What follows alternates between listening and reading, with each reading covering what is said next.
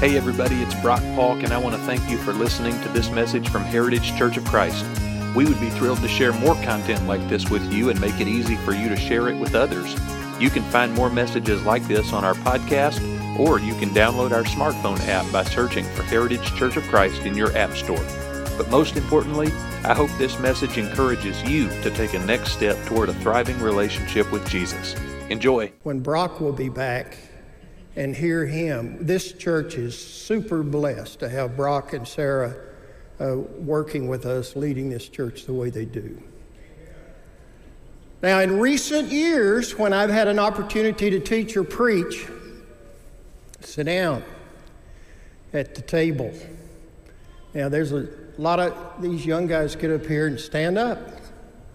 I want to give you a verse for what I'm doing here today. In John 8 and verse 2, I'll put it on the screen up here. At dawn, the speaking of Jesus, he appeared in the temple courts where all the people gathered around him, and he sat down to teach them. so it's good enough for Jesus and me. So I appreciate your uh, indulging me in this. It is, it's just kind of more comfortable for me to be able to do that. Now, today we're in the midst of a uh, sermon series entitled Together.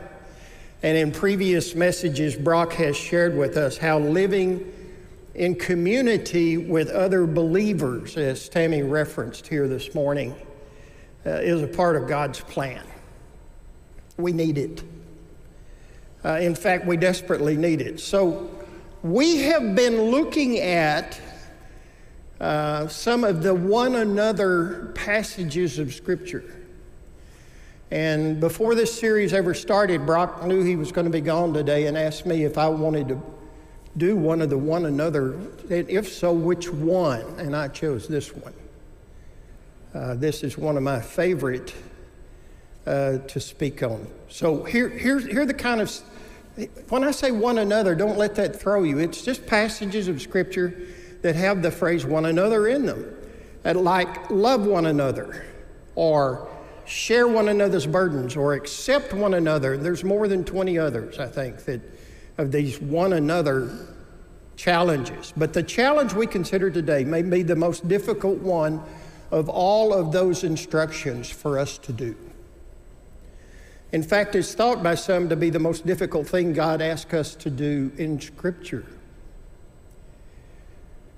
So let me just read the text this morning, and I think you'll immediately get a sense for how tough this instruction is. Ephesians 5, verse 21. Submit to one another out of reverence to Christ. Submit to one another out of reverence to Christ. Read it with me, church. Let's read it out loud. Submit to one another out of reverence to Christ. What do you think?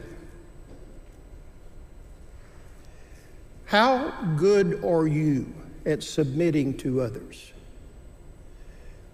I want to tell you that I have been on this earth for a minute or two, and I have never seen a time in my lifetime when submission was more rejected and despised in our culture than it is right now. And you know that's true. And you know that teachers in our schools, for example, have one of the most difficult jobs in our society because in many cases, children are not taught submission. But it's not a kid's issue. It's, in, in many cases, parents don't want their kids to submit to teachers or principals or policemen or anyone in position of authority. Have you ever just watched some of the videos that are posted on Facebook recently or other social media of encounters people have with the police now?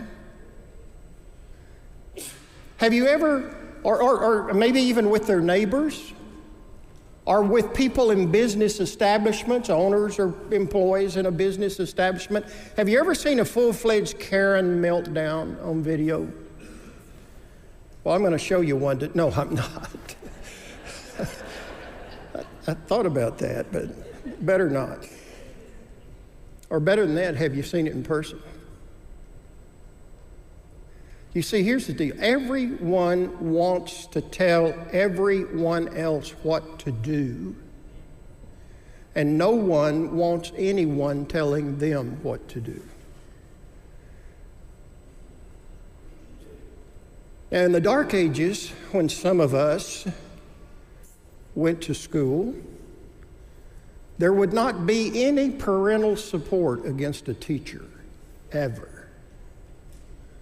Now, that may, that may have even been abusive in some situations. I'm not, I'm, not, I'm not recommending that necessarily, but I am saying to you, boy, in, in my house, you didn't want to say, but the teacher, because they want you to submit to the authority of the teacher. Now, let me give you an example of submission. Submission's an interesting thing. It's a part of our everyday life. When I was a youth minister in Dallas at the Garland Road Church in the early 1970s, we had more than 300 teens in our junior high and high school program. And each year we took three charter buses, busloads of high schoolers on a ski trip to New Mexico. And you, you probably think you should have your head examined, and you're right. It, you know, to be responsible for that many high schoolers on the ski slopes is nuts. But I don't remember the exact number of people, but that would be more than 120. There were more than 40 on each bus. Now, you can't unload a busload of people without them submitting to one another. Did you know that? I mean, somebody has to submit to somebody. I mean, what if everybody wanted to get off first? Then you never would get the bus empty. In fact, the same thing would be true in this room. You can't empty this auditorium if every one of us wants to be the one to go out that door first. It's chaos. And so submission, submission is a part of our lives. Even carrying that, that example a little further, if and when you empty those three buses, you better have a good reason for doing so and a plan because it's going to take some time to get back on the road. I mean, it could take a lot of time. So we had certain stops, not many, where everyone got to get off and make a bathroom stop. Those were planned at particular truck stops where the facilities were larger and could handle the numbers. They didn't have Buc-ee's in those days. That'd have been great if they had of.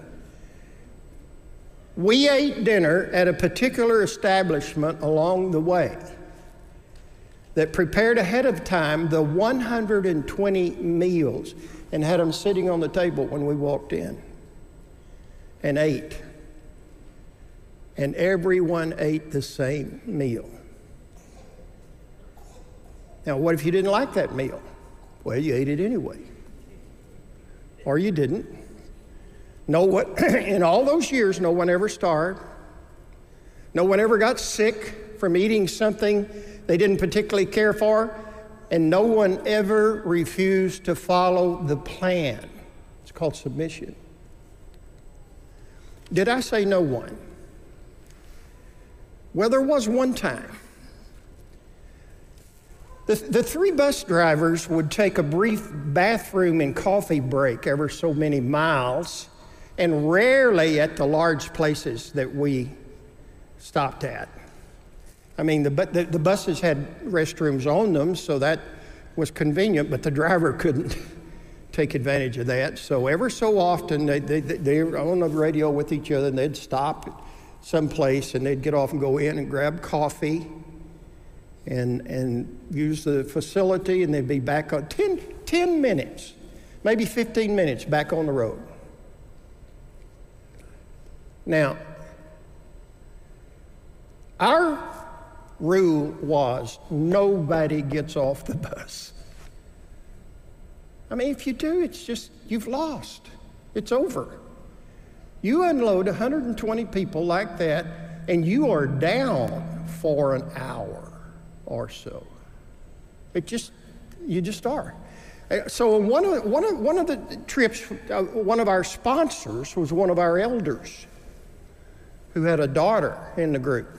And the first bus driver coffee break stop we came to, I looked out the window and there was an elder headed for the cafe behind the three bus drivers. I caught him midway and asked him if he had heard the discussion about no one getting off for driver's breaks.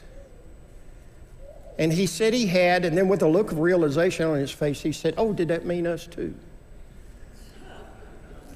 And I said, Yes, sir, all of us. It's the only way it'll work. To which he said, I'm, I'm sorry, and turned and headed back to the bus. You see, it's not a good system when submitting to one another and to those who are given authority over us is only for others and not for us. So here's the problem nobody likes to be told what to do. Nobody likes it when their right to choose or self determine is taken away. Am I right? You don't like that. I don't like that. If you've raised children or you are currently in that process, you have witnessed firsthand that it's not our human nature to submit. Human nature doesn't help us not to submit. If you haven't seen a child, a small child, who was told not to touch something, struggle. Have you seen this? I mean, they're looking at the thing and they're looking at you. And they look back at the thing, they look back at you, say, Don't touch that. They look at it, look back at you, then they stick that lip out. And then that hand kind of going out to see what will happen. That's human nature. And so, fast forward, we grow up, we're still doing that, just in a different way. So, here's a question for you How well do you submit? How well do you respond to authority? There are all kinds of people in life who have some authority over us, from the president of our nation down. There are those who, for whatever reason, have authority. They have been elected into that position, they've been hired into a position, they've been born into a position, whatever the case might be. But too often, we don't respond well to being told what to do. More and more, our society rejects authority and demands rights. And we see that happening with government and schools and businesses and churches and families and especially marriages. I love the story of the governor who was at a fundraising barbecue dinner on one occasion, and the lady who was in charge of serving the chicken in the line had been instructed to give everyone only one piece of chicken. When the governor came through the line, he was especially hungry and loved chicken, so he asked for two pieces. And the woman replied that she was sorry, but everyone could have only one piece, or there might not be enough for everyone. The governor was peeved at this and replied haughtily, Obviously, you don't know who I am. I am the governor of this great state, and I want two pieces of chicken. To which the woman replied, Obviously, you don't know who I am. I am the woman in charge of chicken, and you only get one piece. Move on.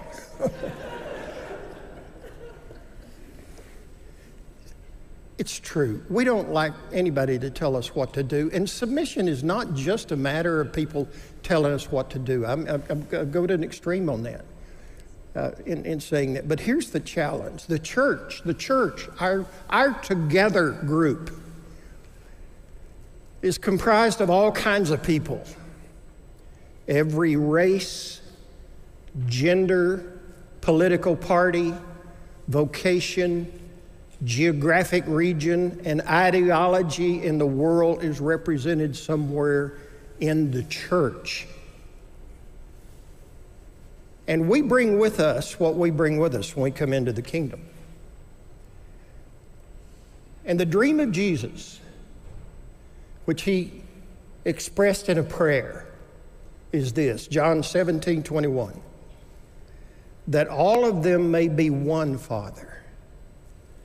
Just as you are in me and I am in you, may they be brought to complete unity to let the world know that you sent me and have loved them even as you have loved me. That's his prayer. And yet we have all of these, these, these divisions and conflict and stuff in Christianity and in churches of Christ even. You know, every every denomination is subject to it. And you know, and and so we say, well, it's generational, most of it's it's not all generational. We have struggled with worship styles and music and gender roles and on and on the list goes. We struggle at times with how church funds should be spent or whether it's grace or obedience that provides salvation. If we could just poll everyone in this audience, everybody in the audience, on the top 10 issues facing faith communities today, we could line up people on both sides of the room who are polar opposites in their opinions of what should be done or what shouldn't be done. Polar, and, and we, we look across the room and scratch our heads and think, where'd they get that? And most likely, they're looking at us wondering about where we got what we get. Now, how do we survive that? How, how can we stay together? How do we maintain community and unity in the midst of this challenge? People, honestly, I think it's this, I think it's this verse. Ephesians 5 21. Submit to one another out of reverence to Christ. Yeah, but you don't have authority over me. I'm not talking about authority, I'm talking about submission. The discipline of submission and the key area where it needs to manifest itself is toward one another. And we're, we really missed something here, I think. Almost all church conflict and division occur because people do not have the freedom to give in to each other or we do not exercise that freedom. We insist that a critical issue is at stake and we're fighting for sacred principle. Perhaps that could be true. Usually, it is not. Often, we just can't stand to give in simply because it would mean that we don't get things our way. If this gets close to home, or makes you uncomfortable, join the club. I don't need to be the only one struggling with guilt up here today. You, you, you've been there too. You've had those feelings too. And people will spend weeks, months, and even years in a perpetual stew because some little thing did not go as they had wished. And we will fuss and fume and get mad about it or will act as if our very life hangs on that issue. We may even get ulcers over it, and we may even leave the church no longer together. In the discipline of submission, we are released to drop the matter and forget it. Frankly, most of the things in life are not nearly so as important as we think they are. One of the toughest ministry years of my life was 1991. And in the middle of that year, my wife was diagnosed with breast cancer. It totally changed my perspective. This stuff wasn't as important as I thought it was. At my age, I can look back on some of the things that were so critical at the time, and they're comical now. Not necessarily funny, but they are comical. Some of the very ones I fumed, fought, and cried over then don't seem to matter now. Let me tell you what submission is it is the ability to lay down the terrible burden of always needing to get our own way. The obsession to demand that things go the way we want them to go is one of the greatest bondages in human society today. That's true in marriage.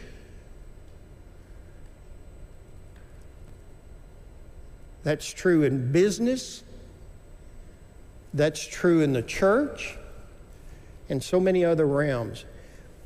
In the discipline of submission, we are released to drop the matter and forget it. How are you doing on that? You say, How are you? I ask you first. listen, listen to these words of Jesus, which strike at the heart of the issue. In Mark 8, 34 and 35, he said, If anyone will come after me, he must deny himself and take up his cross and follow me. For whoever wants to save his life will lose it, but whoever loses his life for me and for the gospel will save it. I mean, Jesus was radical in his social teaching regarding greatness, taking a back seat to our desires intentionally was at the center of the matter. Greatness was through becoming a servant. Now, where is all that understanding when we're actually going through these experiences, and we've all been through them? It's like we're suddenly brain dead. Satan takes over. In our text, we're called upon by Paul in the middle of a section of Scripture on unity to submit to one another. He also says in Colossians 2 3, do nothing out of selfish ambition or vain conceit, but in humility consider others better than yourself. He also says in Romans 12 10, honor one another above yourselves. But Satan keeps whispering something totally different in our ears about how we deserve our own way, and it's the right thing to do. To be honest, we don't know if it's a genuine issue or if it's just our own stubborn will most of the time. Maybe we can't give in because it would mean we can't get our way. I want things my way. I understand that you do too, but the Lord never promised that. It probably wouldn't be good for us anyway. Submission is willingly letting go of the need to have it my way. Now, before we close, let me talk for just a brief moment about what submission isn't. We've just been talking about what it is. You see, sometimes we're compliant when we aren't exactly submissive. It isn't submission when we flood ourselves with self pity or we seek the pity of others because we didn't get our way. It isn't self denial when you tolerate it but gripe about it and stew about it like we sometimes do. It's not self denial because someone else denied it for you, it never leaves your heart. The Bible speaks of how we are to submit to our parents, to our bosses, to our shepherds, to our spouses, and even to our government. If I grudgingly go along because for one reason I don't have any choice, That's not submission. It's a vague form of toleration, but not at all submission. Submission calls for voluntary surrender of will. Wow. Couldn't that lead to abuse if I did this? Yes. And there are cases where people in positions of authority become abusive. Husbands, elders, parents, bosses, policemen have all been guilty. Preachers, let's put them in there. Then is there no limit to submission? That's a hard question, but the limits of submission likely are at the points at which it becomes destructive. If the governing authorities order you to sin in some way, or if a wife is asked to beat her child unreasonably, or a parent asks a child to do something unlawful, or any time we're asked to violate clear biblical teaching. But you have to be careful, or you'll conclude that anything that doesn't go your way is destructive. Submit to one another is absolutely going to require some give and take, and that's on both sides. If you're progressive in your views of worship and you want to do things perhaps we've never done before, you must consider the views of those who are not. If you're very conservative and traditional and want things to be the way they were 50 years ago or the way they've always been, you can't have it that way all the time. Submit to one another means that we'll choose to surrender our own wishes for the sake of others. Now, let me tell you what it'll do for you. It'll let you sleep at night. You put it down and walk away from it. There may come a change again in the future, but right now you put it down willingly. Say, Preacher, have you always done that? No, not really. Wish I had. Forgive me. So, how do we do this? What will motivate or help us to do something so radical and so God honoring? Let me take you back to our text. We'll close. Ephesians 5:21. Submit to one another out of reverence to Christ. How can we do this? Christ. Jesus is the ultimate example of submission. When, when you stack your challenges to be submissive besides his, yours looked like a walk in the park. And the very reason he was submissive was for your sake and for mine. You remember when he was facing the cross? He knew what was about to happen to him. And he was praying in the Garden of Gethsemane and he prayed what his will was that this cup might pass from him, that he wouldn't have to suffer that cruel death for you. But he ended that prayer with what was a mantra for his life Not my will, but yours be done. That's the core of submission. How you doing?